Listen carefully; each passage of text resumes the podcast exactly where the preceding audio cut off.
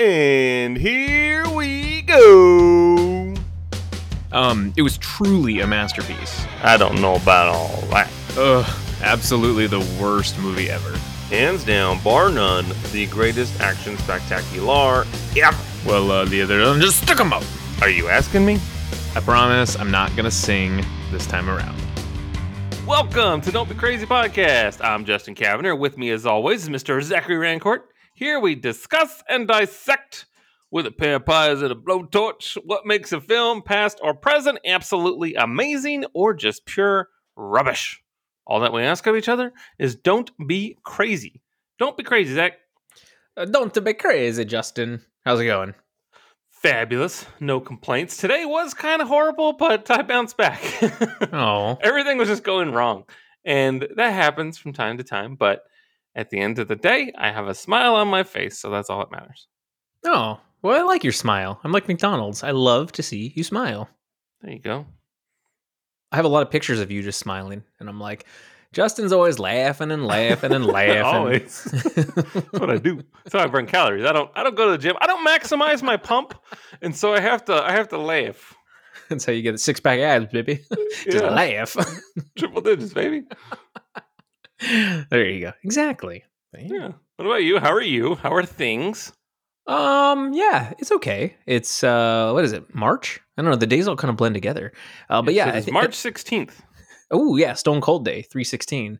But uh, yeah, I'm uh, I'm gonna go see our friend Carly here in about a week, so that'll be really fun. Going over to Tennessee, so that'll be neat. But yeah, I don't know. It's uh, it's not too shabby around these pots. Well, that's good. You're gonna miss her on St. Patty's Day. She gets crazy. I know it's her holiday, dude. That's like her favorite. But I might have So a. it's like a white Christmas. I the might- lines of cocaina and There you go. Uh, I might have a little. Uh, oh yeah, no, I ain't doing. I ain't doing no corned beef hash tomorrow, but I might have a green beer. Uh, we'll see what happens. But Nah, I don't know. I do the veggie patty hash. I'll just do the hash minus the corned beef, so just Right. potatoes. Yeah, sounds Lots- all right. Lots of Cholula on those though, so then I can be like, "Oh my god, my mouth is on fire." But Yeah, we like the the heat, the Guatemalan heat, hmm as it were. So, what have you been watching? oh man, I watched uh, some really awesome movies actually recently. So I, I did watch Three Amigos. I had not seen that in a long time, and I thought it was so funny. Uh, Steve Martin is my favorite in that out of all three of them.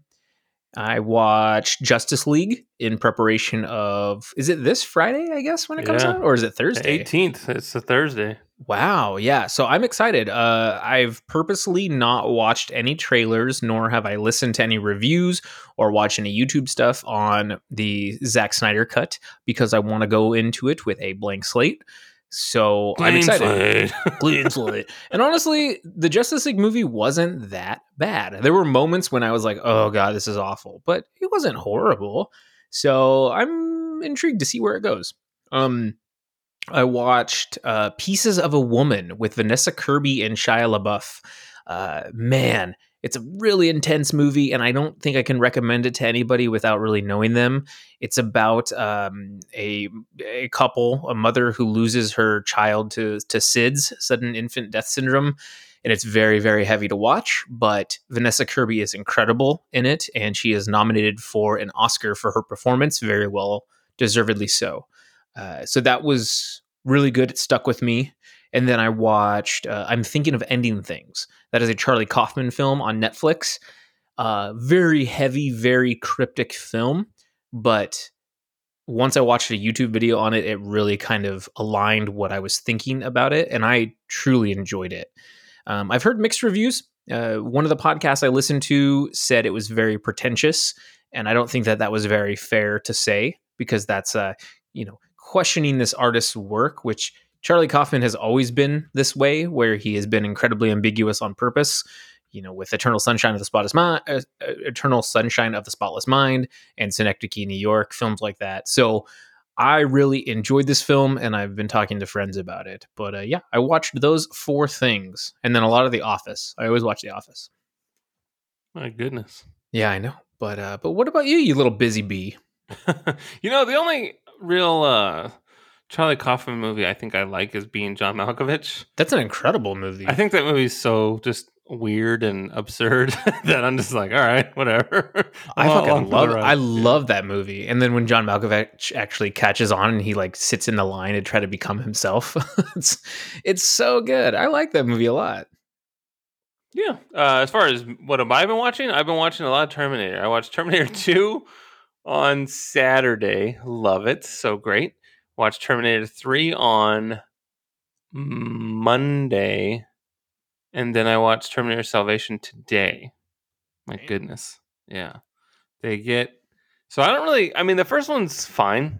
You know, it's great. It's Terminator, whatever. Set the set the set the stage. But Terminator Two is probably one of the greatest action movies of all time. Mhm. And then Terminator 3, like I, I kind of like it, but I don't know. It loses me somewhere in the middle there, but it comes back with a really strong ending. And uh Terminator Salvation, I just I don't like that movie, man. I, I, I want to. No, I want to, but I just don't I don't get it, man. Like it's it's it's in the future. I want to see a bunch of Terminators and I get all that stuff. I just don't like it. I don't know why. It's weird. But Just- Justin, it has Common in it and it has Bryce It Dallas does. Howard. Well, how do you not Yeah. like it? I don't know. It just They're bothers- amazing. Oh man. it bothers me. I really like that movie. That's funny because I actually enjoyed Terminator Salvation. Yeah, Just like I, I Christian mean, on Bale. paper, it looks great. I love all the people that are in it. I just when I'm watching it, I'm just like, "Fuck, this movie sucks." You're fucking amateur, man. You're fucking Yeah. amateur. I don't know, man. It just and uh, Sam Worthington, he was in a lot of stuff for a very short period of time. And a lot of them were flops other than Avatar, really. What else was he in that was really a hit? Terminator Salvation. But I mean, that wasn't, was that even really a hit? Because I thought that that one kind of I don't flopped too. so. Yeah, it's garbage. Yeah. So So I remember seeing it in the theater. I remember. I, th- I feel like, gosh, I want to say that I saw a trailer for Terminator Salvation when I saw Batman: The Dark Knight. you did because I remember I saw The Dark Knight in theaters and I was just like, holy fucking shit. I was so excited that Christian Bale was playing John Connor because I was like, wait, Bruce Wayne is John Connor? Oh my God. So Yeah, it was uh, pretty awesome. you're like, this is happening. I was like, how much weight did he gain or lose? Because that's what Christian Bale does. Right. So he was in Clash of the Titans as well around that same time period. Sam Worthington, yeah. Yeah, he was Perseus, And then he was in Wrath of the Titans, and then he which was is in also not good. no, no, that one is not good at all. He was in some movie about like skyscrapers where he had long hair. I don't remember what that was called. Whoa. I don't know what it was called. I liked him in Manhunt. Did you watch that where he played um, Jim Fitzgerald, the the guy that's trying to track down the Unabomber? no, I didn't see that one. Uh, it was pretty good. Mm. But Eh. yeah, I don't know. I mean, he's got like five other Avatar movies coming out eventually. So yeah, yeah, I bet. sometime between now and our death, we'll have Avatar five. Well, it's like when Dutch says he's getting to Tahiti, so Right. we'll see what happens. yeah, who knows? Anyway, uh, and then I played more Dark Souls because I just can't get enough of that game. I beat it again uh, and again and again and again. I beat it three times last week, and then I beat it yesterday with Oh, a new boy. time, which is awesome. But now I'm down to one sitting. I can do it in like four and a half hours. Well, just over four and a half hours. And my new record is now four hours and like 42 minutes. So I'm getting there. Do you just skip certain things that you know are uh, trivial moments in the game? Yeah, I do now. Uh, the, my first playthrough, I did 100% playthrough. I did. I went everywhere and killed everything, and then Right. now, and that was like 55 hours. But that was my first playthrough. And then second playthrough, I skipping, skipping, skipping, did like 11 and a half hours, and then six, and then five, and then four, and four, some four, like 4.58 is what it ended up being. Four hour, four hours and 58 minutes, and then I beat that yesterday at four hours and 42 minutes. Damn.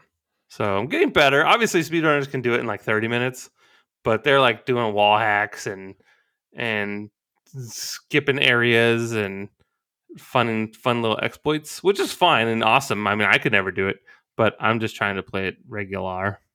Yeah, I've never understood why that was a cool thing. Like, you know, the YouTube videos that are like, yeah, speed run, do this. I- I didn't ever think that that was cool that you could cheat the game and then make it to, you know, like an Ocarina of Time. You, you make it to, to Ganon and you're like, okay, well, that was fun, I guess, but I, I don't I don't understand the appeal to it. I. Right. I, I think it's cool that they can find these glitches, but I, it's not something that I want to do. Right. I play a I'm, game I'm to glad enjoy that that's it. out there. Yeah, Mhm. exactly. so, So, anyway, yeah, cool. Yeah. are you ready to talk about this week's movie? I think so. Right. We're going to be doing Erin Brockovich from the year 2000, directed by Steven Soderbergh, who you might know from Oceans 11, 12, or 13, Logan Lucky, Traffic, Magic Mike, of all things. um, so there you have it. You know, I saw Traffic in the theater and I got so sick. I went with two girls and I had to get up and then I was walking towards the bathroom and then I just threw up all over the place in the in the garbage can. I made it to the garbage can. And I was like, Jesus Christ, that was awful. I don't even know what happened to me. I think I was like food poisoning or something. And then I go back to my to where I thought was my seat, but it was not it, and it was so dark, and I couldn't find my seat. So then, and this happened like ten minutes in the movie. So then I just sit on the steps at the back of the theater and watch the rest of it because it was a full house, and I couldn't find my seat. And and the movie's like fifteen goddamn hours long. So then they get up when it's over, and they're like, "Where were you?" I'm like, "Oh man, I couldn't find you guys again." So I just sat in the back. It was a terrible experience. Oh my god, that's gross. That sucks. I'm sorry. It's unfortunate. Yeah. I'm sorry. yeah. What can you do? It's still funny I'll, though. ne- I'll never forget it. oh, sorry for laughing, but I, I think it's funny. No, it's fun. I mean, I, I I think it's funny too. I don't even know where what happened. I just it was like a black sheep moment where remember when he falls down the hill and he's like, "What the hell was that all about?" Like I literally ran to the garbage can, threw up, and then I was fine. So I have no idea what happened. you it fall in so some mud. Yeah. yeah, exactly. So anyway, there's that. Jesus. The uh, the film Erin Brockovich that is was written by Susanna Grant. It stars Julia Roberts, Albert Finney, Aaron Eckhart, Cherry Jones, and Marge Helgenberger. she must be the Yarrow. you can buy a house from her. You see. yeah, that's quite the Skyrim name, Helgenberger. Yeah. She she, she played um I think what was her name Diane the the first gal about Jack and Diane. there you go the first gal that Erin approached you know the blonde lady who had like uh breast cancer and all that kind of stuff yeah super sad but yeah she played her so Okay, sounds good. mm-hmm. I'm on board. I'm buying your brand. As far as critical reception goes on the old Rotten Tomato meter, there you're sitting at a whopping 84%. The critics enjoyed this movie. It's one for the ages. Mr. Jack Matthews from New York Daily News says In the title role, Julia Roberts carries the film in the best sense by taking us on a human journey of genuine discovery and growth. How about that? All right. Tony Black from Cultural Conversation says a relaxed but powerful American star vehicle. there you go All right. Richard Propes from theindependentcritic.com says the script is well written with a simplicity that makes it easy to understand despite the challenging topic. Which is interesting because that's something that we said works well with Soderbergh and Fincher and uh, Sorkin. The dialogue in their movies, it's always like heavy subject matter, but it's always presented in a way that is understandable for the audience, which I can appreciate. I always feel Yeah. like a, a heightened sense of of awareness, and I feel like I have my thinking cap on, but in a good way. it's Yeah. crazy. yeah that's uh, Steven so- Soderbergh he's really good know. then I had to struggle to find a negative review, but it comes from Joe Lozito from bigpicturebigsound.com. And the title of his review is A Big Mouth Strikes Again. So Jesus he's, he's kind of a asshole kind of a hateful guy. So I have decided right now not to even read the words that he took the time to write. Yeah, what the fuck? How dare him say that about Julia Roberts? She's a gem. She's incredible. What a, Hmm. what a, what a butthead. Yeah, so there you go, Yeah. Joe. Thanks a lot, Joe. No one likes you, Joe. Bring bring it down. This is we are celebrating Women's History Month, and you just uh, try to take it down a peg or two, and we're not going to let you. Yeah. So there. They're called on boob. They're called boobs, Joe. yeah, yeah. Say car ramrod, Joe. anyway, Uh, let's see here. The budget was $52 million. Opening weekend, it did $28 million, and that was on March 19th of the year 2000. In the United States, the film grossed 125 million, whereas worldwide brought in a whopping 256 million dollars. It's a lot Damn. of cheddar. Yeah. It's a lot of cheese. I dig it. Mhm. So, real quick, the real Erin Brockovich hyphen Ellis claimed that the film was 98 to 99% accurate. So that's really interesting because uh, biopics, they are not as accurate as you would think. They're usually like 50, maybe 40%, but this one was pretty goddamn accurate. So that's cool. For her performance in this film, Julia Roberts became the first actress to simultaneously win the Best Actress Award at the Academy Awards, the Screen Actor Guild Awards, the BAFTA Awards, and the Critics' Choice. Oh, sorry, the Critics' Choice Awards and the Golden Globe Awards. So she swept it. She crushed it, knocked it out of the park. I don't think that there is any denying that. So good for her. And then finally, the other piece of trivia. Not a lot of great trivia in this, by the way, but uh, Albert Finney initially turned down the film.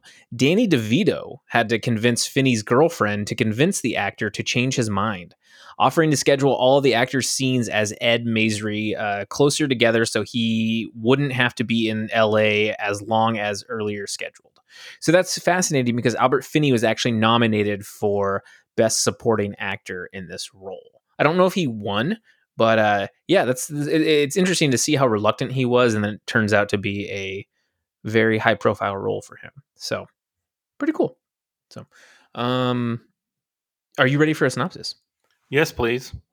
Because I know you didn't watch it. I know you just read the the Wikipedia on it. No, I watched it. I was eating chips and salsa while I was Ooh, while I was watching it, and then I had to turn the soundbar because my crunching was too loud. I couldn't hear a goddamn thing. I do love chips and salsa. I eat them every day. So let's go. As, let's uh, I was eating them, Zach, I was, or as I was pouring the salsa, I was doing the bright and shiny, but do chips and salsa. So stupid. I'm just entertaining myself in the kitchen. Alex is looking at me like I'm a crazy person.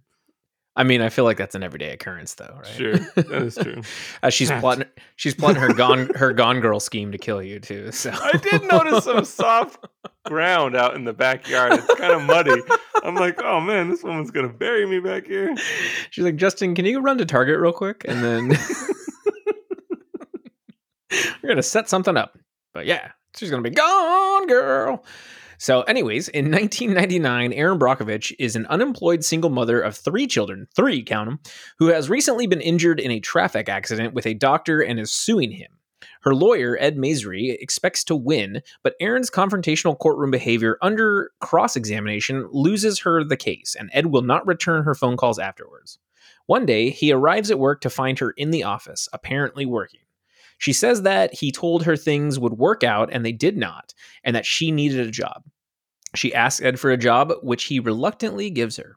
Erin is given files for a real estate case where the Pacific Gas and Electric Company (PG&E) is offering to purchase the home of Donna Jensen, a resident of Hinkley, California. Erin is surprised to see medical records in the file and visits Donna, who explains that she has she had simply kept all her PG&E correspondence together. Donna appreciates PG&E's help. She has had several tumors and her husband has Hodgkin's lymphoma, but PG&E has always supplied a doctor at their own expense. Erin asks why they would do that, and Donna replies because of the chromium. Erin begins digging into the case and finds evidence that the groundwater in Hinkley is seriously contaminated with carcinogenic hexavalent chromium, while PG&E has been telling Hinkley residents that they use a safer form of chromium.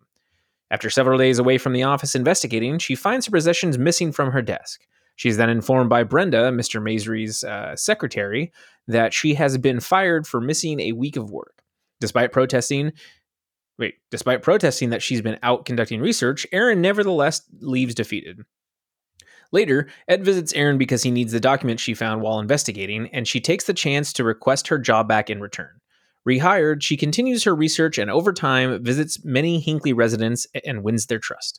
They hold a barbecue in order to speak to the, many of the residents and explain to them what PG&E has been trying to get away with. At which point, Erin is awkwardly flirted with by one of the men. Erin and Ed find numerous medical problems in Hinkley, and that virtually everyone has been treated by PG&E's doctors who've led them to believe their issues are unrelated to the uh, quote unquote safe chromium. The Jensens' claim for compensation ultimately becomes a major class action lawsuit. Unfortunately, Ed explains that all direct evidence is linked solely to PG&E Hinkley rather than PG&E corporate. Until headquarters can be implicated, PG&E corporate can deny any knowledge of what's happening in Hinkley.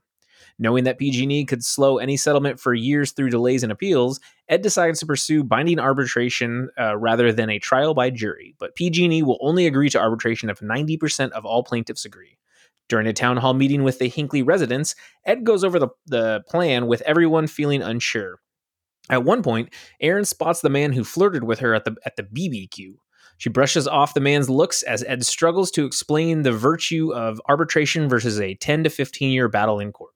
Eventually, everyone in attendance agrees. Over the next several days, Ed and Erin then persuade all 634 plaintiffs to go along.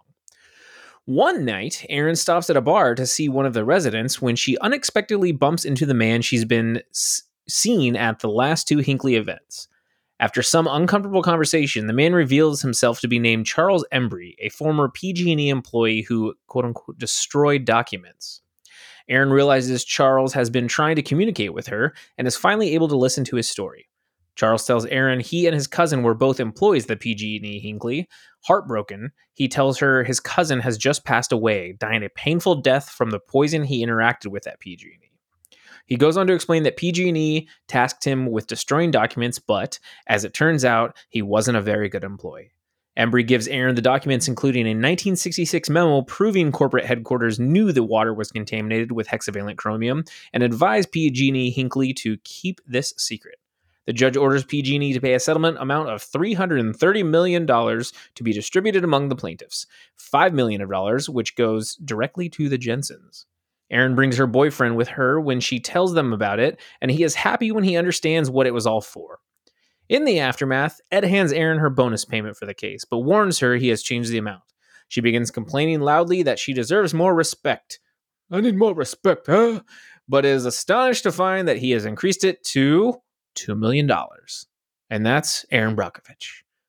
So, nice. uh, yeah, synopsis left off a lot of stuff. A lot of stuff, though.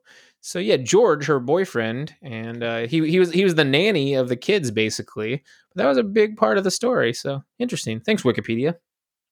But yeah, um, Justin, when did you first see Erin Brockovich, and what did you think? Uh, I saw Erin Brockovich in 2000 in the theater. I don't believe it was March 19th. It might have been a week later. I was uh, on spring break and uh, partying at the Erin Brockovich motion picture show. Sounds like a good spring break to me. yeah, I was in college, you know, the ripe age of 20. And uh, yeah, checking out checking out the old Erin Brockovich there. And uh, it was good. Did you like it then? Yeah, I enjoyed it. I thought it was good. Hmm. I uh I knew nothing of the events that had transpired, so it was all new information to me. And uh yeah, it's pretty good. Kind of in my neck of the woods too. Out in the desert. But we actually have where I grew up it was Southern California Edison. It was not PG&E. Mm-hmm. But uh that one's that area is just a little bit more north of where I was. So well, I guess more northwest, but uh yeah, same desert though. the Mojave. Mojave. yeah exactly. But yeah no i enjoyed it. I remember watching it. I was i was engaged the whole time which is hard for me as a young 20 year old justin but i enjoyed it. I dug it. I, I kind of like albert finney. He's he's an interesting character. He's his mouth is almost always open. He's got a he has a weird way of just standing there. Bit of a mouth breather that one. So Yeah. Uh, i tend to just kind of stare into the void of his mouth as i watch him on screen he's in uh, one of my favorite movies, Big Fish. He plays the he plays the dad, so I really enjoy him a lot. I think he passed away a couple of years ago, Mhm. but uh, but yeah, really good actor, and he was fantastic in this role. But I mean, Julia Roberts obviously was the shining star of the role. And this movie, it's funny, just like uh, A League of Their Own. This movie reminds me of my mom. We watched this movie together too, and it was just kind of like one of those movies that you know she she loved Julia Roberts, and it was it was a mom movie. It was about powerful women. So I think I, I saw it around like yeah 2000 also kind of when it came out on VHS of course. but uh, but yeah. So Justin, like few questions I have to ask, nine to be precise. But uh, have you ever been in a situation in which you needed to hire an attorney, kind of like Ed Masry? Um, if you did, how did that work out for you? And did you kind of see any similar truths from this movie about how the legal system works or how maybe attorneys work? Uh, I have never had to hire an attorney. No, I uh, I did go through a divorce, but I did not have an attorney for it. But I was required to attend like this little class, like because I didn't have representation, I had to have a. The, there was a Washington law, I guess, where you have to have some sort of fundamental understanding of what the process is. So I had to attend this class, I guess, but that was it. So no, I've never needed an attorney and so uh, I'm good there. I got Oh. sued once, or I was threatened to be sued. Sue me, Uh, sue me. Yeah, and uh, I had to settle. It was uh, a a photo was used without permission on a website, Ooh. and it was a candid photo, and it was on multiple multiple outlets, and uh, these people called patent trolls came after us, and it's basically just a Oh, way yeah. to extort money from folks Yeah, and yeah. um yeah it ended up costing me like i don't know like $1500 or something like that but i have the rights to the photo now so that's cool well, I mean that's a positive. Always looking out, that right? going for me it was for it was from the um like what is it the, the mr banks movie with uh, tom hanks i forget what it's oh, saving Mr. Banks. yeah that's it yeah Yeah, where he plays Walt Disney. yeah Yeah. so i mean it's not even like a good photo or anything like that and so Whatever patent trolls. But yeah, um, so it's a photo of Emma Thompson, and it's it's like she's got like a handbag and candid. Like she didn't even know the photo was being taken. But the the nice human being that took the the photo, um, he wanted money for it. oh boy, should have bought him a binions and a, and Yeah. a sandwich or something like that. Yeah. Oh my god, it was so it was ridiculous. I remember just being on a conference call about the whole thing. I'm like, "Are you serious? I have like eighteen dollars in my bank account. So if they want the eighteen dollars, then go for it." I'm gonna need the four dollars. yeah, exactly. They thought they were getting a big fish, and I'm like, "No, dude, I got look at eighteen dollars. If you want it, you can have it. Check this shit out." And any of the ads that are like any of my clickbaits that I had on the on the article page, hmm uh, they are more than welcome to any of the revenue that we generated from that article, which happened to be like seven dollars and thirty cents. So I'm like, "So there you go. We're at twenty five dollars now, USD. You can have this." Hope you take Venmo. Yeah. But yeah, I, I so I had a DUI back in fuck. I mean, like 2000 and what year is it? 2021 now. So like 2016, 15 or something like that. Anyways, it was a while back. Um, but I did have to hire an attorney right away, and that was a real reality check because of how much money you had to pay right out right out of the bat. And um, I'm lucky that I had money in savings because I just uh, I'm thinking about the entire time how much the retainer is, how much this this costs, and in the grand scheme, when you look at everything, you're just kind of like, man, I paid so much money for the case to just get prolonged, and then them to eventually be like, all right, it's just a reckless driving. So I paid like five grand out of my pocket for that shit, and so it sucks because I get her situation where, you know, we omnipresent as viewers are watching her drive away. She's going through a green light and a doctor runs a red light, clearly his fault, and she loses her case. So that that upset me. Um, and it sucks because I don't see how she lost her case. I feel like Ed maybe didn't give it the effort he needed to. Fortunately, with my lawyer that I hired, he was really cool actually. So I guess you could say he was worth the money, but I mean he he did care about getting me the best, I guess, result at the end of it. But um it's uh it's hard, man. Um I don't like courtroom stuff. I've never been in a courtroom setting like that where I've had to sit on, you know, the bench or testify or anything, but I've definitely had just, you know, just the municipal court stuff. So um that was one of the one of the things that I always I, I look at whenever I watch courtroom dramas. I'm like, hey, I've kind of been there a little bit. So Yeah. It's Yeah. intense. I know. But um, Justin, so you we were talking about this earlier too. This movie it does take place in California, yeah, CA, right, the Golden Bear State, and it uses a kind of specific filter to portray that in the film. I don't know if you you really noticed that or not, but I've been to California and I know it doesn't look anything like that with the whole amber hue and the kind of looks like Juarez, Mexico kind of look. Um, I don't get it because shows like Breaking Bad, Better Call Saul, even uh, dude, um, oh my god, Sicario uses the same kind of filter. Do you know what I'm talking about? Yeah, I know what you're talking about. Why, why did they do that? Did it did it enhance the story for you, or was it kind of just this annoying look? Because you grew up around the desert area, right? In the desert, yeah. Yeah. Fury Road. Had to go to AM PM to get my gasoline. Gasoline. And yeah, we are not your property.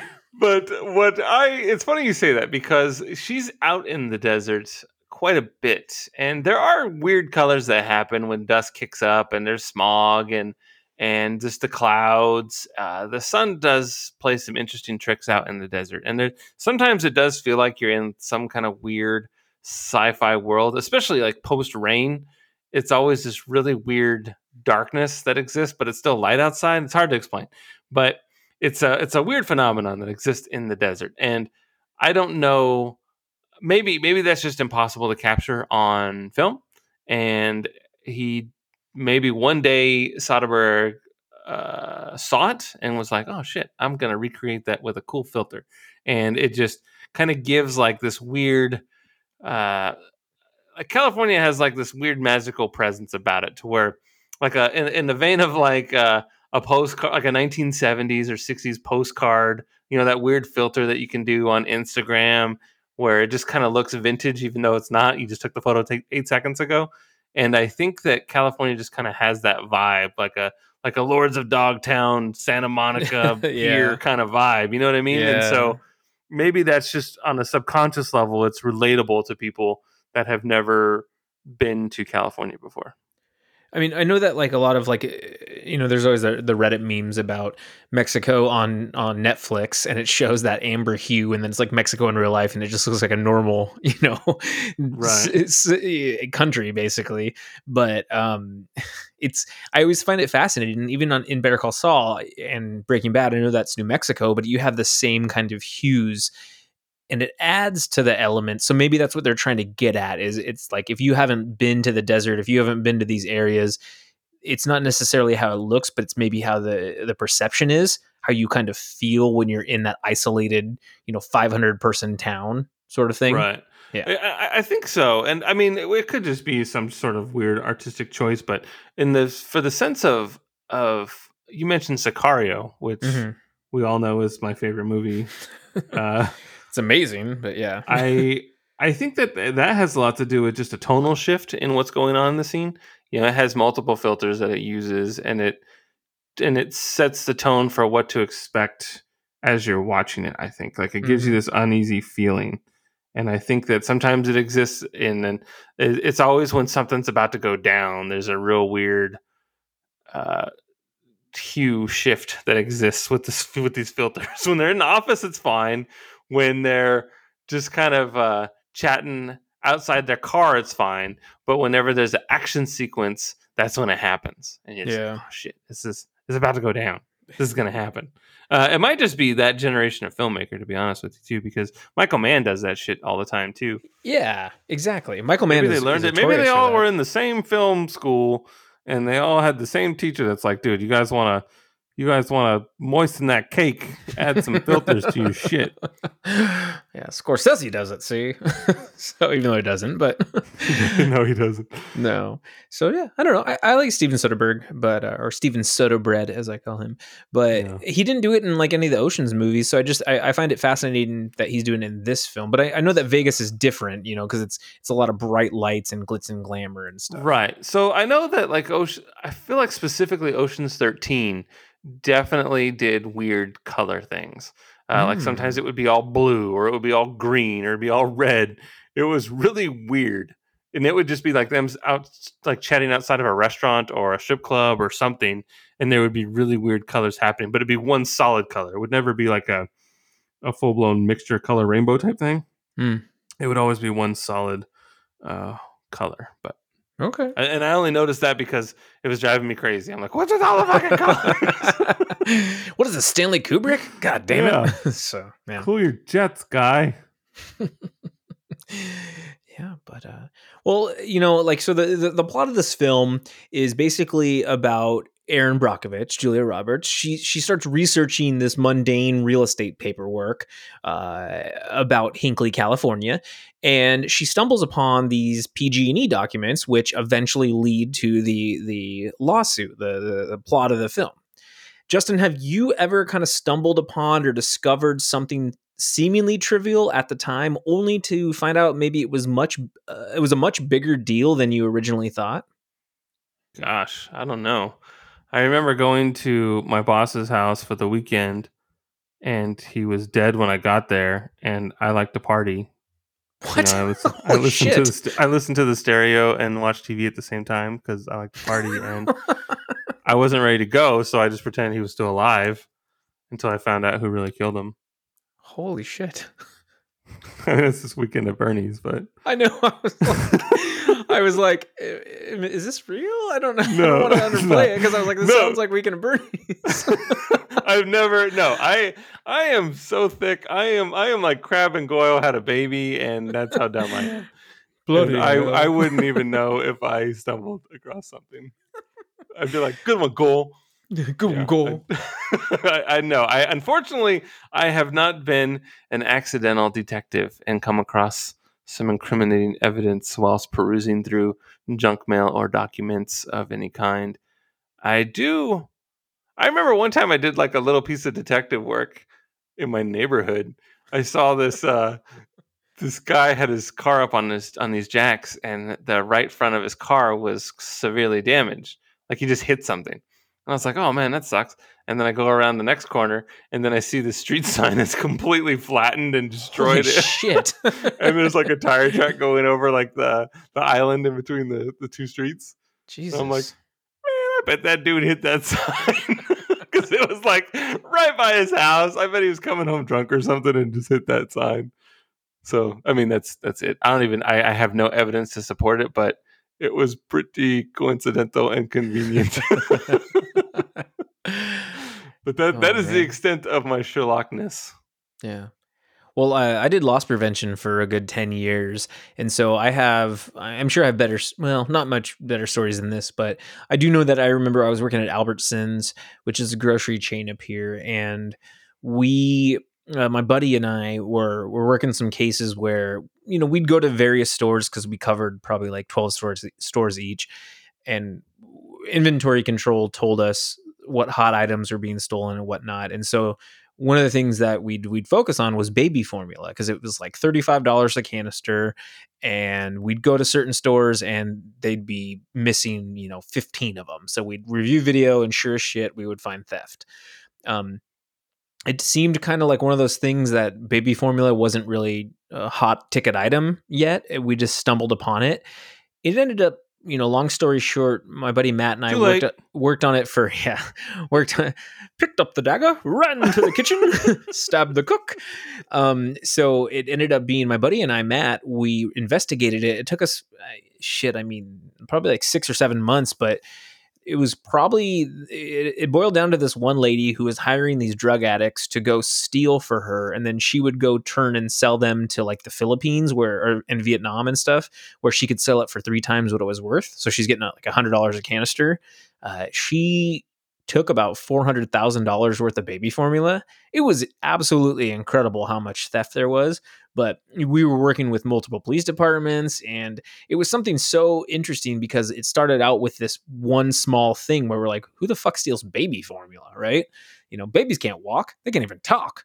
So, um, I thought that was really neat. Where it was very much an Erin Brockovich moment for us, and uh, you know, I told the police officers like they're called boobs, guys, as I wore my crop top, but yeah, they didn't want to see that. So You're in disguise. Yeah, but it was uh, it was it was great. I mean, it was it was it was a really cool thing to be able to have that type of you know mundane paperwork that that turned into something a lot bigger. But yeah, but uh, speaking of work, Justin, I know that you have a really awesome job and you can wear whatever the hell you want. But uh, I think far too often people care about what you wear to work and maybe that's like a uh, an archaic way to look at things but you know long gone are those days of wearing a three piece suit or a very long dress to work. Have you ever had an issue with your work outfit? Uh, how about your appear- appearance in general? Like was your hair too long? Was your beard too long? Because i know you're a hairy armo so. I'm actually the least hairy armenian on the planet but um you know th- this is weird because I, i'm kind of in the minority here especially in my family, but I am kind of old fashioned when it comes to appearance. And I, when I get up, I, I, shower, I shave, I get dressed for the day to where I am presentable. I could go to the office, I could go to church, I could go to a gas station, but I feel like I just like the clothes make man, maketh man kind of thing. and so I am very much like Ward Cleaver. And, you know, I cut my hair every two weeks. You know, my, my, my facial hair is never too long. I never have any weird like porcupine pieces sticking out or off the side or anything like that. So I am all about like personal care and grooming and everything.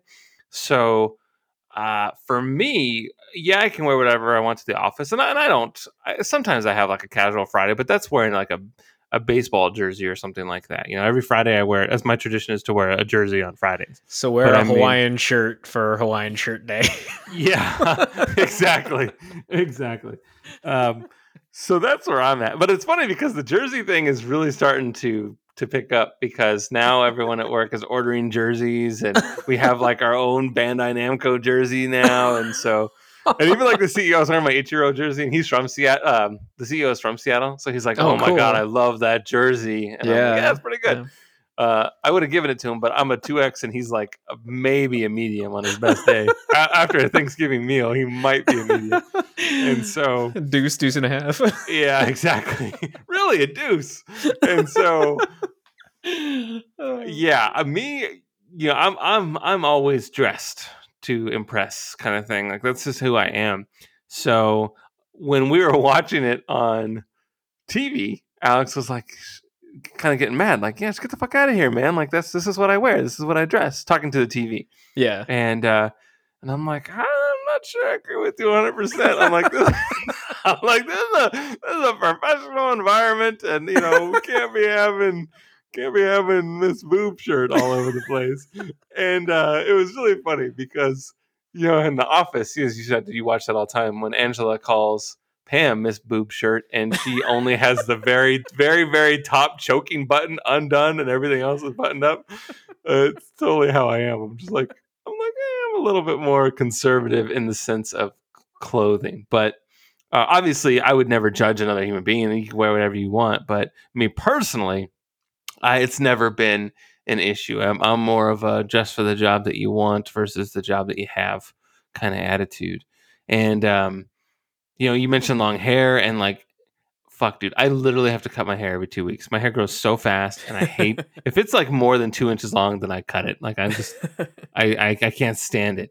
And so I know that my my son, if I have one, is gonna have like a total Hanson haircut, and it's gonna drive me insane. and I'm just gonna I'm not going to tell him that I hate it, but internally I'm going to be like, "Oh my god, I hate your head. You gotta you gotta shave that shit." You know, cut it while he sleeps. yeah, no, can't do that. I, I would uh, I would see red, and he would not be happy with his haircut. Yeah, I um I went through some phases. I, I remember when I was 16, going on 18. Uh, I definitely had longer hair. It was super shaggy. I have some fun pictures that I posted like on social media about it. But uh, I remember I was a rebel because I was working at Albertsons and I, I went in with my shirt untucked. And I know that you were always supposed to tuck in your polo when you were there. And uh, I had a couple bosses who kind of gave me some flack, but then other ones just didn't really care. Um, so I thought that was my rebellious stage. But then as I kind of went on, you know, I I remember working at Best Buy after that for a hot minute, and my shirt was super big. I felt like MC Hammer, but up top. Uh, Fresh but, new kicks and yeah. pants, of like that, and I know you want to dance. Yes, exactly that. Uh, I was too legit to quit. And then uh, when I you know, when I got older too, I mean, working at Fred Meyer, it was just kind of wear whatever you want because we were catching shoplifters. But then when I got to QFC, it was like a, a button up and, and and slacks. You know, you always have to look presentable. But I think uh, one of the times I was working at Albertsons, I had a boss who I can't grow facial hair to save my life. I, I don't know what it is. It, it it grows to a certain point and then it just stops. I could I could not shave for a year and it would look the exact same. But I had a boss who told me to shave. know I have a hormone disorder. I had a boss who he told me to shave, and he was just like, "Oh, it looks unkempt," and I'm like, "Are you fucking kidding me? It looks like I threw Rogaine on my face and it barely worked." So, um, that was kind of annoying too. But I, know that like at my at my job now, I remember when I was going into office, I would always dress up, and people like, "Oh, you don't have to you don't have to do that much. Like you can wear a jean jeans and polo or like a polo or something." But for me, I really do like looking spiffy because I enjoy wearing a good suit. I enjoy wearing a nice, you know, J. Crew Banana Republic shirt or whatever, and um, I feel good about it. I've never really experienced it like that, and I can't even begin to, um, uh, I can't even begin to uh, empathize with how maybe a female has has been looked at in a workplace. Um, I don't think I've had that conversation with anybody in retail where I'm like, "Oh, you need to go home because your shirt is too low" or anything like that. So, but I, I feel like I've heard stories of that kind of shit happen. You know what I mean? Yeah, I sent a team member home once at Target that was wearing sweatpants. That's cool. I was, I, I was, I was the lead on duty. I come around the corner and I spot this fucker. Like all, you know how big my store was, and like yeah, it was literally I was coming out of the back room and he's all the way down in the toy aisle. So I mean, it was it was a good twenty thousand steps. It felt like, and I just like, is that is that son of a bitch wearing sweatpants? And I walk up, I get closer and closer. I'm like, oh my god! So I just start having the conversation in my head, like how how is this moron going to possibly say that this is a good idea?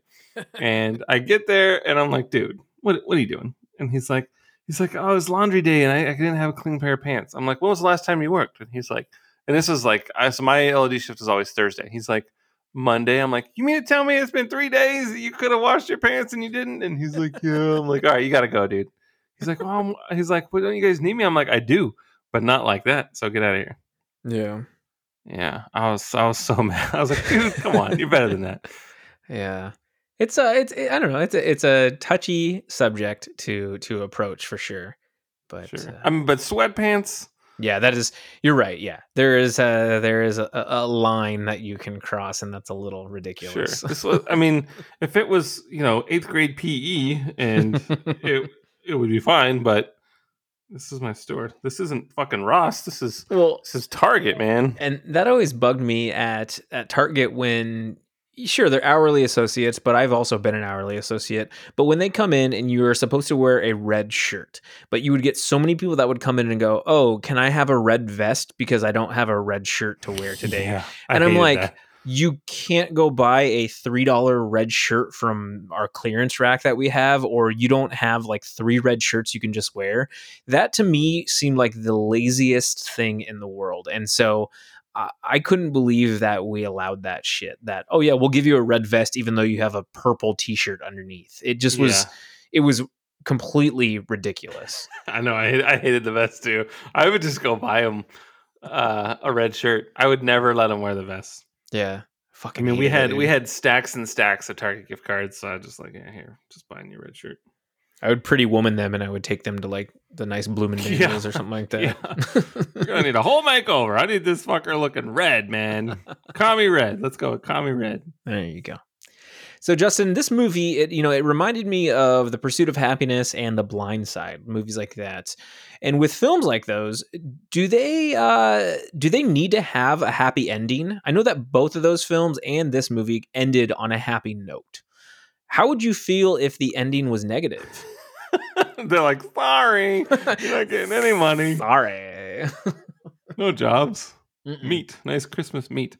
Um, I would I would be I would be irritated. I mean, because you know I didn't know anything that happened. This was all news to me. I, I got the this whole PG and E story as I was watching Erin Brockovich, so I had no idea what to expect. But if if it was just a judge decides, yeah, PG&E is not at fault and uh, go about your your day, then I would feel like I wasted two hours of my time.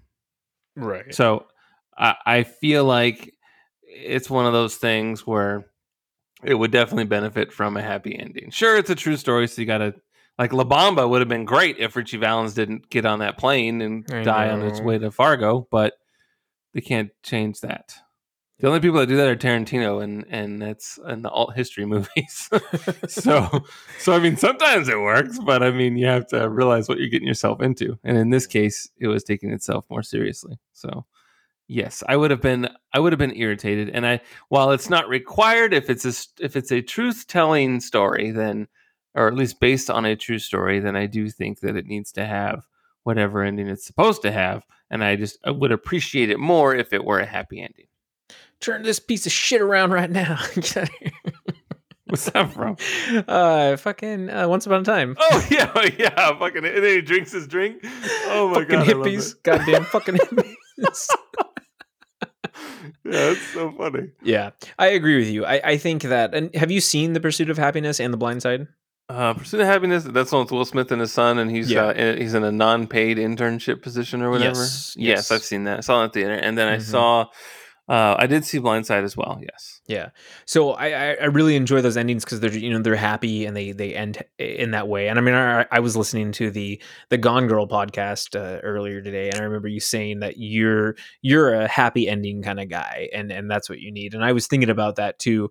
Is the same? I'm the same sentiment. This movie, we're so invested into Erin and her story for two hours that if they were to be like, oh well, hey, guess what? Uh, the judge in arbitration he ruled in the favor of PG&E. I'd have been like, God fucking damn it. What did we just watch then? so and, and like and I understand like, you know, her story of of working essentially in a world where she she had no business being in to start on paper, but then totally was just a boss bitch and and worked her way up. Like it's a great story, but eh, you had to end it this way. You had to end it with her getting the money, with all the um, the plaintiffs of Hinkley winning, and I think that that was really important for the story. So I'm glad that I mean, and th- they probably looking at this when when um oh gosh, who Susanna uh Susanna Grant when she wrote this, I'm sure she the reason they wanted to do this movie was because of that because it was it was a happy ending, right? So yeah, otherwise it would have been a bummer. But uh, Yeah, PG&E's in a lot of trouble, man, because you know that fire, they are responsible for that too.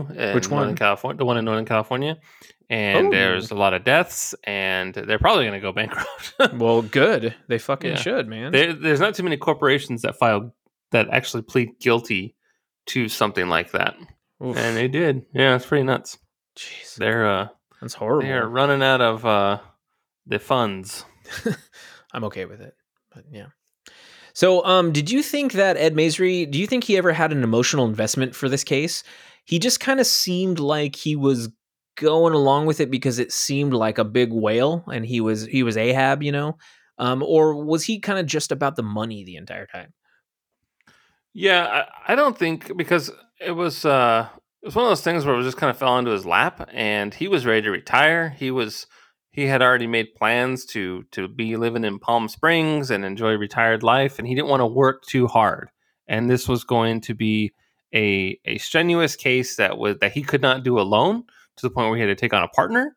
But of course they had to do all the work beforehand and he didn't even do that work. The movie was presented to where Erin Brockovich is doing all the work and I I never thought once that he was invested in the people. Uh, it, rep- I, not once did I ever feel like he was invested in his clients. It wasn't until they had the that public forum where he was talking to them and explaining the arbitration Right. that he was kind of had a human moment where he was trying to explain it. Uh, but even then, he still came off as kind of cold and no real bedside manner. Right. Absolutely. And I mean, he, you know, I guess emotional in the sense of like he's dedicated two years of his life to this case and a lot of his own money. But I agree with you. I think it was more a means to an end. He wasn't like, I care about, you know, Donna Jensen and I know her phone number by heart and her kids. Right. He was just like, when are we getting paid? Sort of thing. like, when can we figure this out?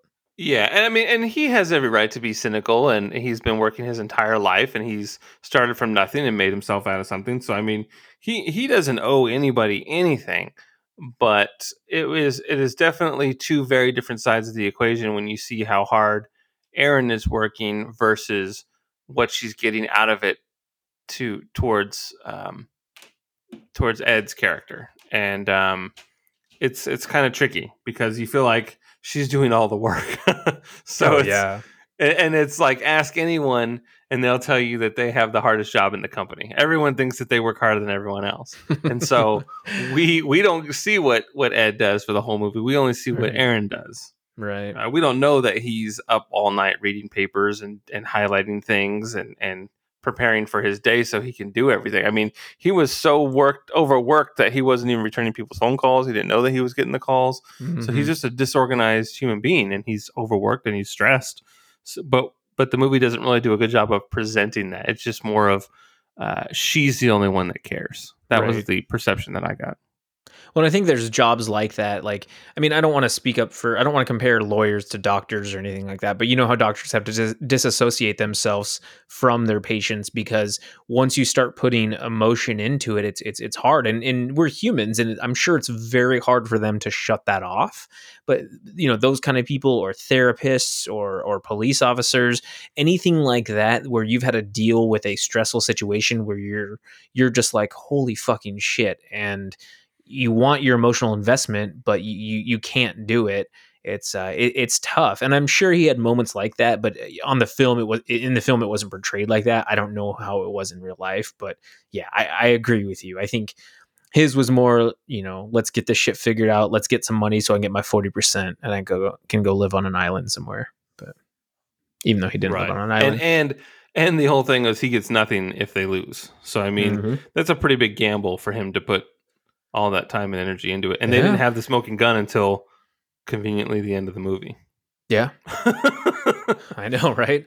Yeah, so, De- Deus ex machina, like I say, Yeah. but that's how they do.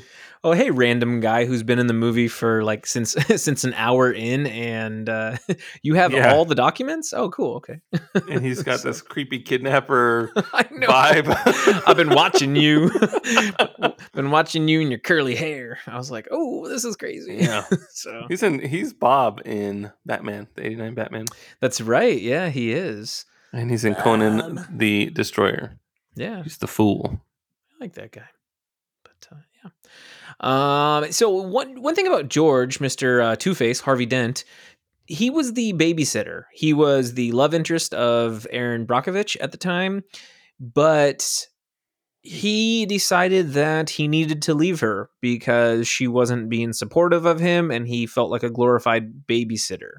Do you think that that was very fair of him? Do you think he was being selfish by leaving, or do you think he should have stayed by Erin's side while she was working for the family?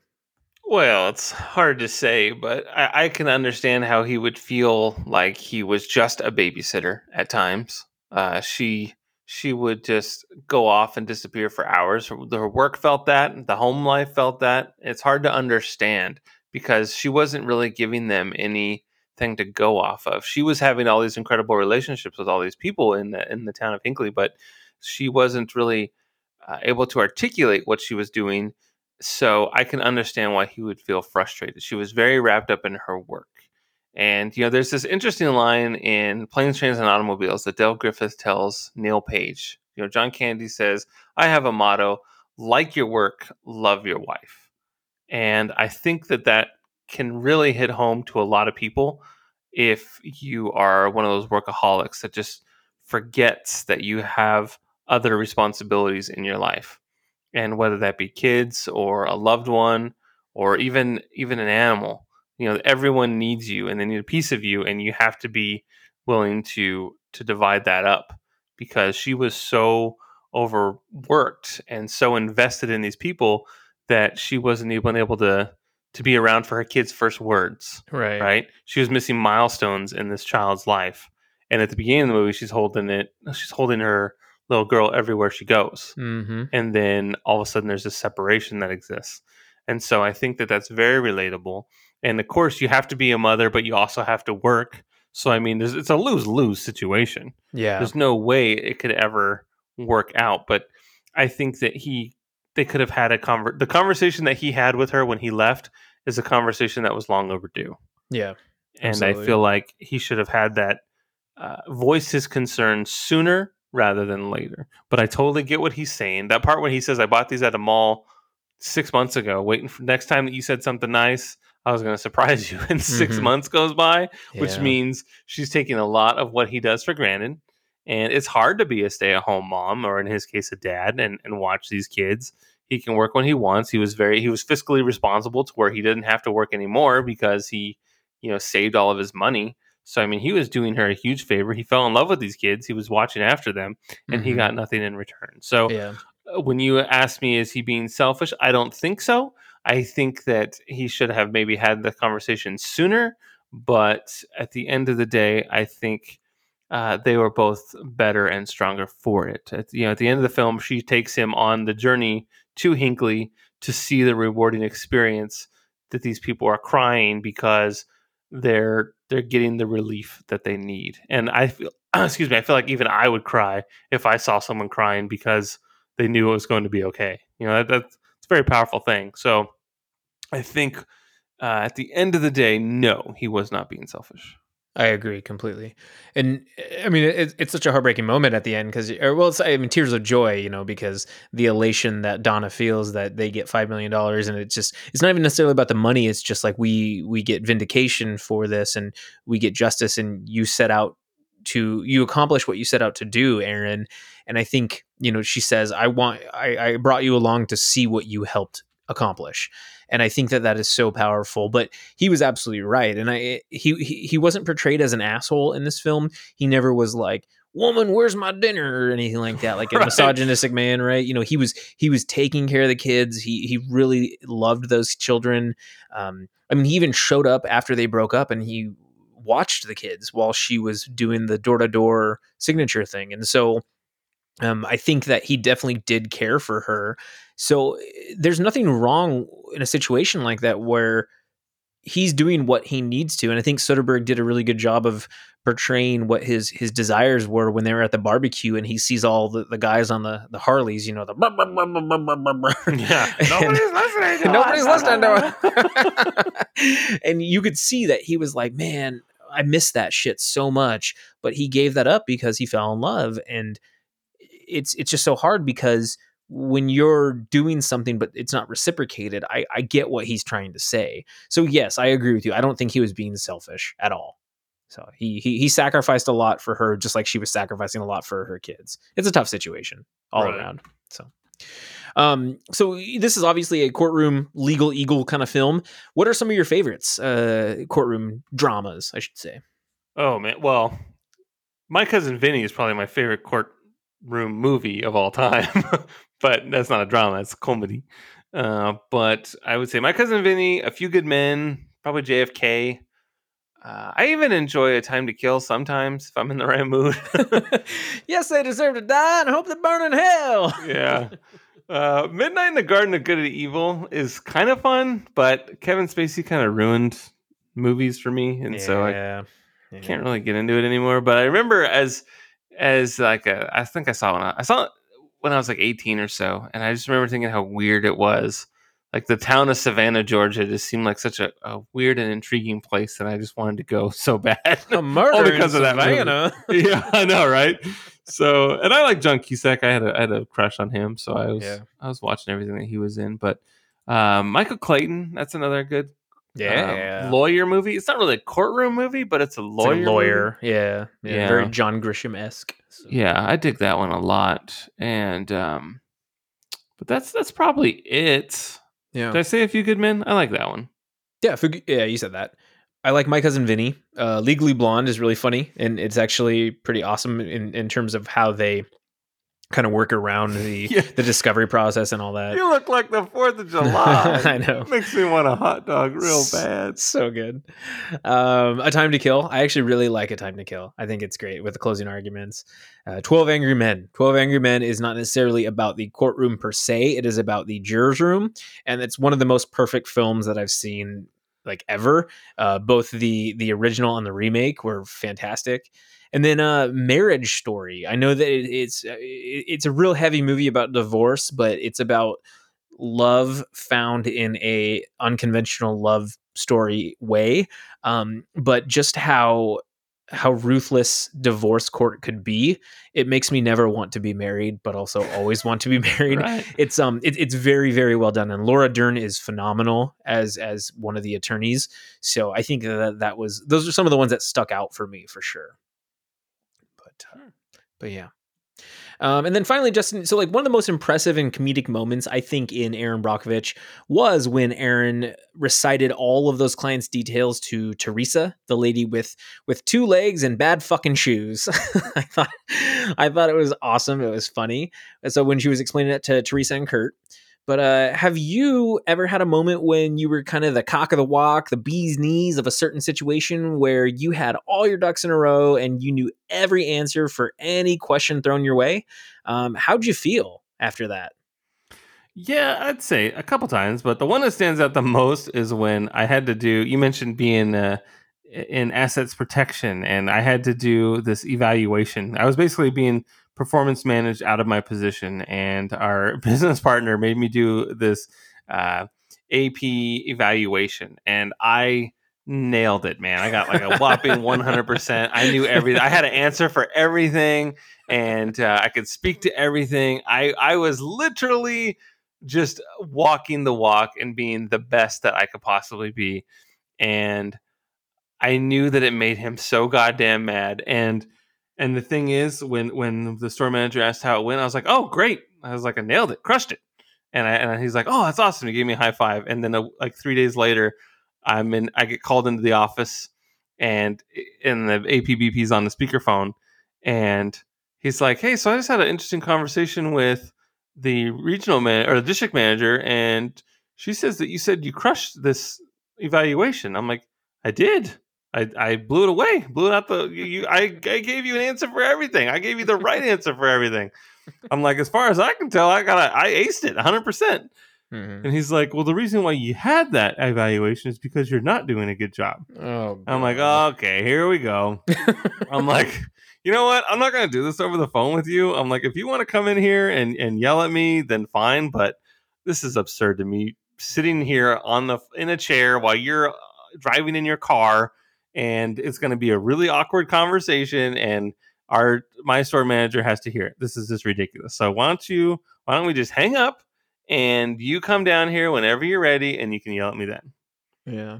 It was so ridiculous. Fuck that guy. I, I, I know exactly what you're talking about, and he was an awful. I don't want to call him a leader, but he was an awful person in his position. So, yeah, I uh, I'm sorry that that happened, man. Oh, It it's is, fine. uh, it no, what it's- It's shitty though. It really is. It's really shitty. But I'm glad that you pretty much crushed that because then it gave no wiggle room for him to be like, well, but um, actually, um, yeah. yes, but um, I know. It was so stupid. Like they were reaching so hard. Like I know. Like if, a, if alcohol wasn't t- had one of those security toppers on it, I got written up, and I'm like, dude, I could go Yeah. to any Target right now, and there's Exactly. uh, you could I could probably give you 500 bottles that don't have Yeah. toppers on them. Yeah, but And you're Justin, you, dock me for one? you were wearing sweatpants, Justin. That's why you need to Yeah. stop wearing sweatpants to work. oh man, they were reaching so goddamn hard. I'm like, you guys are killing me. Yeah. No, I agree with you, and I think that, that was that's that's such a, an annoying thing because I had the same thing with my boss too. He wasn't as strict as as yours, um, but he was definitely like, a, "Oh, why isn't this taken care of?" I'm like, "What are you talking about? This wasn't even an issue. You told me you're coming to my store. You said do A, B, and C, and then now we're gonna come over here and you're gonna try to find X, Y, and Z, which." Has nothing to do with our um, our data that we've pulled from like our, our metrics or it has nothing to do with what you've told me to prepare for. So don't try to pull this bullshit on me. Don't tell me we have a, a quiz on, you know, 19th century history and then you pull out an English test or something like fuck Right. off. So yeah, it was it was very ass backwards, but um I'm glad that you were able to pretty much uh, Oh, answer yeah, it those was- questions. It was awesome, dude. And then he tried like grabbing people, like just uh, team members that were walking by. He would ask, like, spot ask them some kind of pop quiz Mhm. question, and they knew the answer, which is a direct reflection on my leadership and how I educated them. yeah. And I could just feel him just going like, "Brat," you know, like, "Oh shit, I'm gonna get on this next one." And it was just so awesome. And I'm just fucking high fiving everybody as we're done. I'm like, all right, awesome job. What's the capital of Cuba? Yeah, yeah, my like, Gitmo. for mine it was it was a lot of like uh, the black friday stuff so that was my favorite thing to do black friday at target and i mean even before that too because i had the retail experience and i am a a schedule planner in the sense of uh, events like that so whenever black friday would come around even my store director was like what do you want me to do for this i'm like boom boom boom boom boom and it was it went off without a hitch uh, i remember when when you know my APBP came in and he's like, "Oh, what's going on with this?" I'm like, "This is taken care of. This is taken care of." And I had like no theft. Well, I'm sure I had some theft, but you know, we we deterred all this stuff, and it it was so great. So like for me, I had an answer for everything during Black Friday. Uh, same thing with that baby formula case I spoke to earlier. Uh, when I was working for REI, I had a Fitbit case where there were these gals that were stealing uh, Fitbits throughout uh, Washington, Oregon, and California. And I worked at this big on this big case, like hundred thousand dollars, two hundred thousand dollar case in Oregon. And I remember I presented to the Salem Police Department, and there was all these other retailers there. They were asking questions left and right, and I had answers to everything. I knew who every every bit player was. I knew time of day they'd come in, and I was really on point. But things like that, um, and then finally, like one at QFC, which was a liquor slash meat theft. I know that sounds weird, but like people would steal steaks and stuff because they were so expensive. But uh, this guy, his name was Gas Can Mike. He, he was a homeless guy and his name was Gas Can Mike. But uh, I I pulled all the video from the various stores he went to. I I compiled all the intel. I sent it off to our ORC investigator, and then it turned into this very very big case that uh, the Burien Police Department worked on, and they ended up pinpointing it on this fence, which was a couple of Mexican restaurants, and uh, they like you know it was this huge case where this guy was stealing liquor and whatnot. But I mean, I was the catalyst for it, and I had all the answers. So it's a it, it's a cool feeling, man. When you when you kind of know those things, when you when you give the phone number to the person who's like, I have a law degree, you're like, well, I'm just a, a beautiful woman with nice boobies. That's that's how I felt. I felt like I was flaunt, flaunting my boobies everywhere. So I got like a B cup. I have about a B cup, I think. So. oh man, you gotta get more soy in your diet. but uh, yeah, it. Uh, I, I feel you, my friend, and uh, I think you are a very smart person. I think you retain things very well. It's blows me away because I'm always like, "Uh, yeah, um, uh, the quote that was like this," and then you're like, "No, no, no, it's actually like this." yeah, I'm. I'm not so not so bright on that, but uh, I have I have my moments. I like, I'd be like Lilo, Peebo, Lou Ross, Teddy Pendergrass, Teddy Mhm. P, number, number six. six. Yeah. the other part I know is number six. Women do be shopping. women be shopping. You can't stop a woman from shopping. I do not know that man. So- oh man, we said that. I mean, we probably say it every week on Geek Legacy, but I know. pretty sure David said it last week, and I just fucking just started. I lost it. I'm just like, oh my god, I do not know that man. That's so funny. But uh, yeah. So um, I don't know, man. So final thoughts and letter grade. What do you think about Erin Brockovich? Yeah, it's pretty good. It's a good movie. You should go see it. Totally. I agree. Oh, we didn't say how it is. Um, I so I bought it because it's just one of those movies that I it's nostalgic for me, and I I, I felt like I needed to own it. But um, how did you watch it? Did you watch it on my Google? Yeah, I, I mooched. That's fine. Yeah, So, I don't. uh, I don't own their movies, so I Yeah. logged into your account. That's fine. And when it when it is streaming, I implore everyone to watch it. I mean, it's been 21 years since it came out, which is crazy to say, but I love the Julia Roberts there. I mean, I loved her in Mystic Pizza, Pretty Woman, My Best Friend's Wedding. I mean, she's just fantastic. All the Ocean's movies, absolutely love Julia Roberts. So this was a no brainer for me. But uh, that's why I wanted to purchase said movie film. But uh, yeah, so what's what would you say the letter grade was for you? I didn't. Oh, I sorry. couldn't. I couldn't come up with one. Oh. Um, probably a B plus. Okay.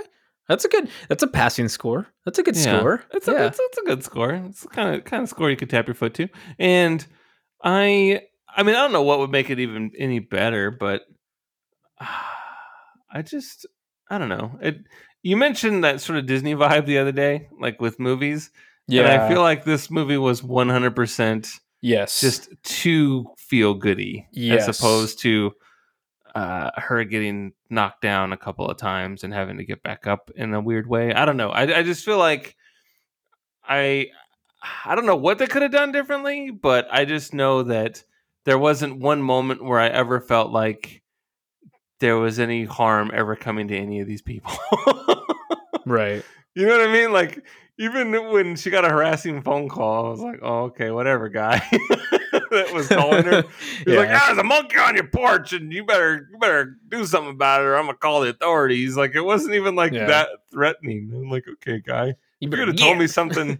yeah, like like you remember in Scream when he's like, "Because I want to know who I'm looking at." Like, yeah, yeah. that made your skin crawl. Oh, Whereas God, yeah. this was like, all right, whatever, dude. Is your fridge running? Well, you better catch it. yeah. yeah, I was just like, I don't, I don't get it. Like, come on, you're, you're better than that. Be creative. yeah. So I, I never really felt any kind of danger. Uh, I, I thought she was extremely rude to her coworkers. Dude, I know. Yeah, she's like, I'm not. I ain't talking to you, bitch. Yeah. that was funny. It's like, whoa, calm down. I thought it was funny, but yeah, you're right. And like when I don't think so, it's very interesting that he brought her. Ed brought her along to these, you know, where they sat down with the other lawyers, and she just got to talk. I'm like, okay, I don't think that they would just let her talk at this kind of arbitration. I'm sure she knows a lot, but she's not just gonna get out there and say whatever, and Ed's gonna be like, oh, yep, that that's her without a law degree and blah blah blah. So I mean, I get it. It's those feel good moments, but yeah, I agree with you. It, it felt very artificial at times, Yeah. but it is. It, it- it's also a B plus for me. Um, I absolutely love this film, but it's one of those ones that it takes me away from it a little bit with how perfect it things kind of worked out for her. So, uh, but Julia Roberts was phenomenal in it. I think it's it's probably her best role, uh, more so than Pretty Woman.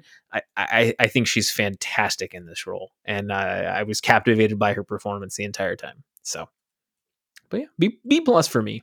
Yeah. Captivated. I, I've been seeing that word a lot lately, captivated. And I'm trying to think of a time where I felt captivated. and I don't know.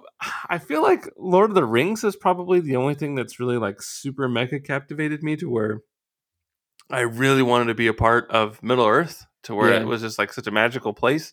But performances, you uh, you know, we were talking about WandaVision the other day and and how uh, she uh, Elizabeth Olsen is captivating, and I'm just like, I don't know if I've ever used that to describe another human being before. I mean, I've I've been captivated by movies, but not necessarily performances. Oh, I've definitely had been to- I- captivated by performances. I had to think about that. Yeah, Yeah.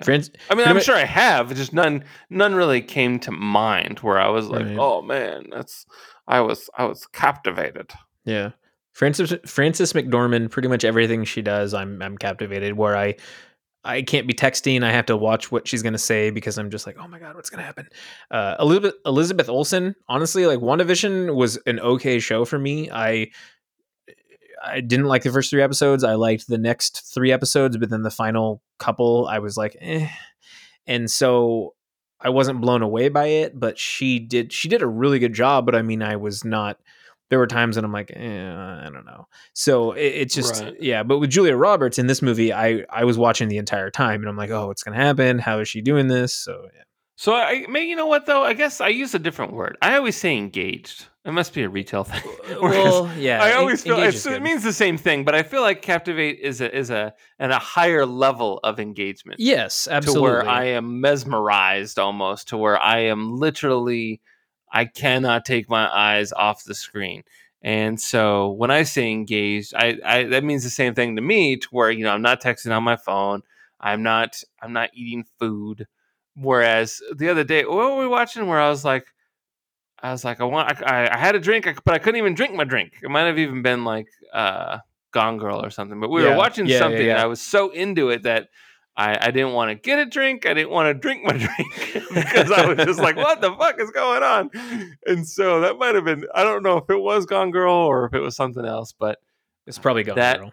that's where I, that to me was like full blown engagement. Like, what the fuck is going Yeah, on? I agree. So I guess it was just a misnomer. Perhaps I am captivated. yeah, I mean, there's been a lot of good performances, man. So it's my favorite. But uh, yeah, is that it? Is that is that the show? Are we done? I think so. Cool out. beans. I will take us home. So thank you for listening to the Don't Be Crazy podcast! Exclamation mark. Remember to follow us on Twitter at DBCrazyPod at Edgy Armo because he's got some long hair and he cuts it every two weeks. At Zach ZachDale60, where you can share your thoughts with us and we will discuss them on our show. You can even tell us what movie you think we should watch for our next episode.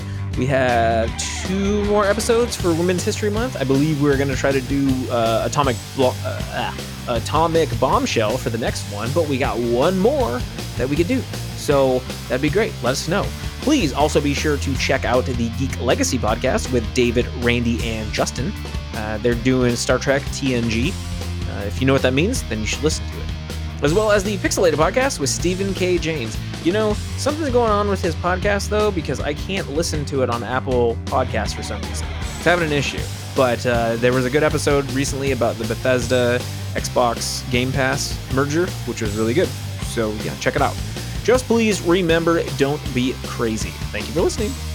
Thank you so much. Sorry. You're fine.